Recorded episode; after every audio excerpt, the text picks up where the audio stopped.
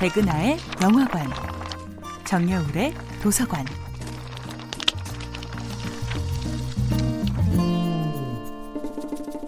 안녕하세요. 여러분과 아름답고 풍요로운 책 이야기를 나누고 있는 작가 정여울입니다. 이번 주에 만나볼 작품은 밀란 쿤데라의 참을 수 없는 존재의 가벼움입니다. 이 소설은 사랑 앞에서는 자신의 맨 얼굴을 드러낼 수밖에 없는 인간의 어쩔 수 없는 결핍과 상처를 아름답게 그려냅니다. 참을 수 없는 존재의 가벼움의 주인공 토마스는 수많은 여성들을 매혹시킨 천하의 바람둥이였습니다. 연애의 달인이었던 토마스는 자기 앞에 혜성처럼 나타난 존재, 자신의 삶 전체를 뿌리채 뒤흔드는 진짜 사랑 앞에서 자신의 서글픈 맨얼굴과 만납니다. 그녀를 깨울까 두려워 그는 그 소나기에서 차마 손을 빼지 못하고 그녀를 자세히 보기 위해 아주 조심스럽게 돌아누웠다. 이번에도 여전히 테레사가 송진으로 방수된 바구니에 담겨 강물에 버려진 아기라는 생각이 들었다. 아기가 담긴 바구니를 난폭한 강물에 띄어 보낼 수 있다니.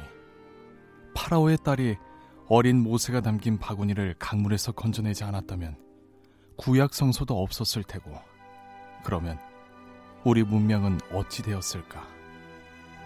수많은 고대 신화의 도입부에는 버려진 아기를 구하는 누군가가 있다. 테레사를 처음 본 순간 그녀가 바구니에 담겨 버려진 아기라는 은유를 떠올린 토마스. 그러니 그는 수많은 신화의 구원자들처럼 바구니를 건져서 아기를 키워야 하는 운명의 주인공이 될 수밖에 없었습니다. 아무리 막으려고 해도 도저히 막을 수 없는 마음의 강물, 사랑의 설렘이 시작된 것입니다. 하지만 참을 수 없는 존재의 가벼움에서 토마스가 추구하는 사랑의 이상형은 바로 에로틱한 우정입니다.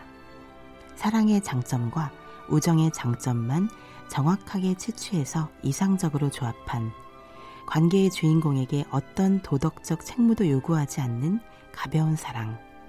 그것이 에로틱한 우정이지요.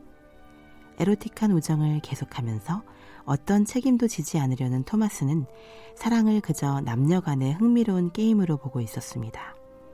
사랑을 내가 만든 규칙에 따른 가벼운 게임으로 연출하는 것이 토마스의 지상 목표입니다.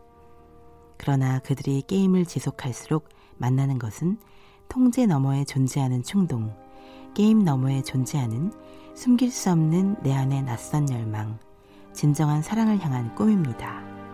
정여울의 도서관이었습니다.